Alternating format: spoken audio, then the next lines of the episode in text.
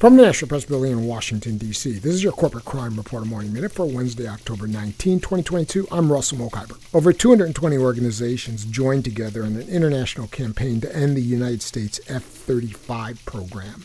The large coalition of organizations are joined by Ben Cohen, Roger Waters, Noam Chomsky, and others in signing a joint letter addressed to President Joe Biden and members of the United States Congress.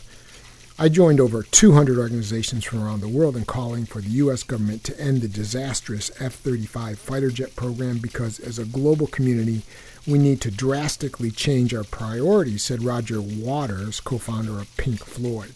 To the people and the countries the F-35 is sold to and produced in, it's time we demand reinvestment into life, not war. For the Corporate Crime Reporter, I'm Russell Mokhiber.